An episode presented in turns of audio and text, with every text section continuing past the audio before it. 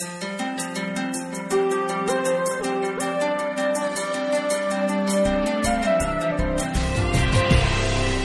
this is Anne Robertson, the Executive Director of the Massachusetts Bible Society. This is the Spirit Walker's devotion for Sunday, September 21st, 2008. I want to apologize that I didn't put out anything last week. Uh, it was a very, very busy weekend and then beginning of the week, and there just wasn't the opportunity. Uh, so I'm back this week, and this is a special election issue. I truly believe that nothing matters more at this moment than that we Americans get this election right. And early voting will begin in some states next week, and so here I am. My prayer is that we can get beyond partisanship.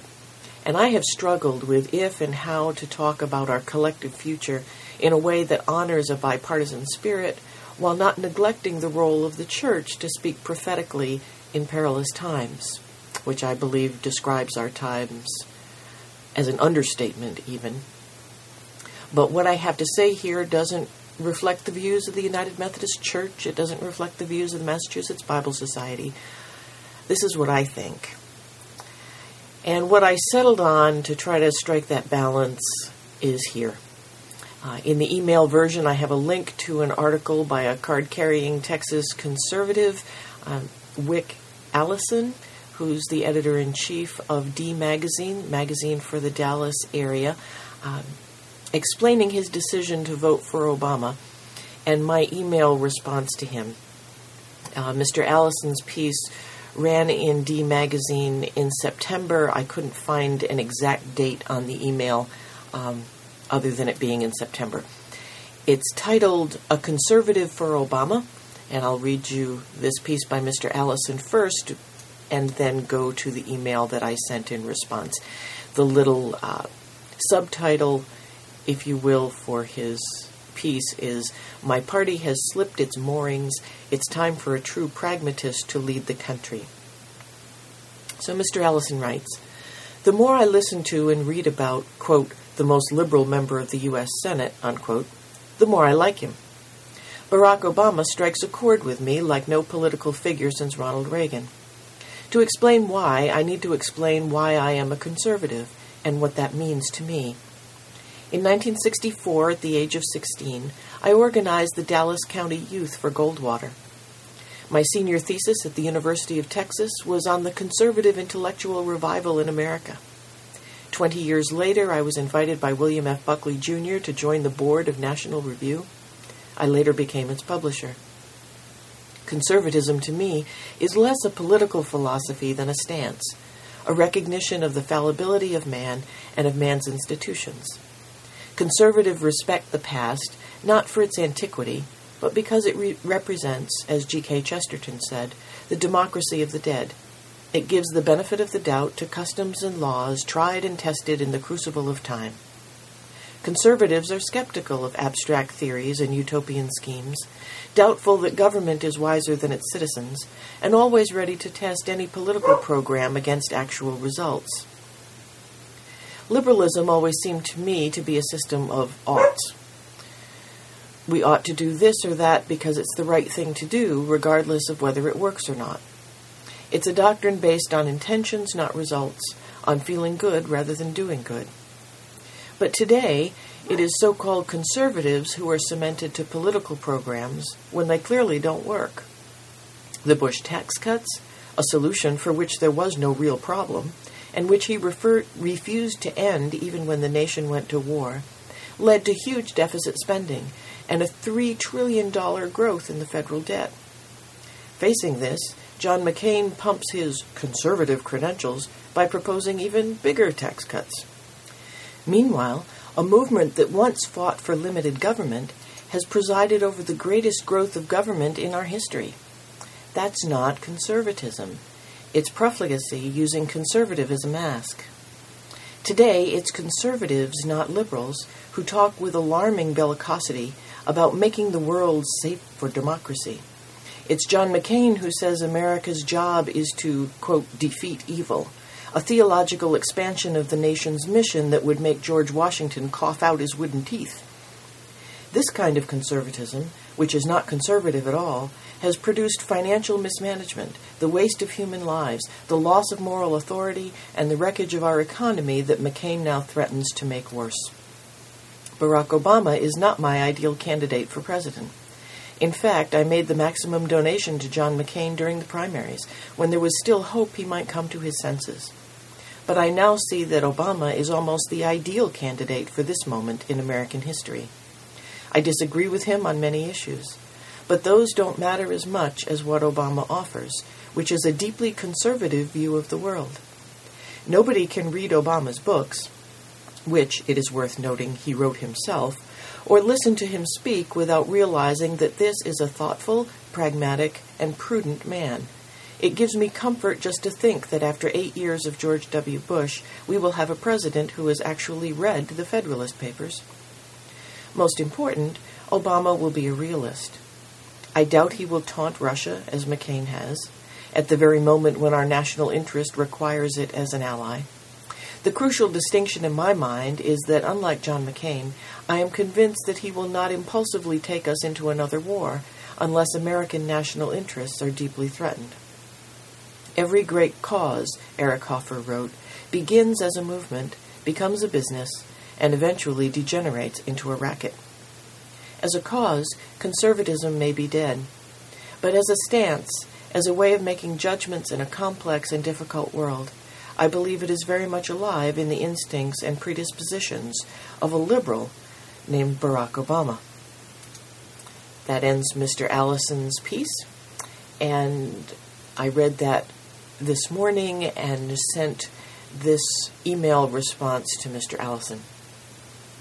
Dear Mr. Allison, thanks so much for this piece, which I found through a friend's link on Facebook. I'm a Massachusetts liberal clergywoman so voting for Obama is a natural for me. As a Democrat, I'm naturally pleased to see a conservative recognize the strength of this ticket. But I appreciate your piece on a much deeper level than the vote it represents. Shortly after 9 11, I began to notice that my friendships with Republicans were strained. Issues that were once fodder for a fine debate shifted into a litmus test for whether I was a traitor to our country or not, and, most painfully, whether or not I was truly a Christian. I realized I was falling into a rabbit hole, down to a universe where intelligence and critical thinking were reasons to disregard a person's opinion, and where torture was the mandate of God for our enemies. When I said otherwise, my faith and my patriotism were put on the chopping block. During Bush's first term, I was angry, and while I saw clearly through the lies about Iraq, I didn't notice that I was swallowing the lie that such behavior was what it meant to be a Republican. As the interminable Bush years wore on, and some re- Republicans began to speak out, my eyes cleared a bit. We've not had a Republican administration over the past eight years. We have had tyranny. With that realization, I began to mourn not just the loss of my friends, but the loss of the grand old party. I remembered that there used to be real issues to debate about the role of government and how to balance state with federal authority. There were substantive differences in discussions about trade and corporate practice and whether workers themselves should become a corporate counterweight through participation in a union. I remembered those differences because my parents were Republicans. Republicans who fought with all they had to allow the first black family to move into our all white small town and into our all white church.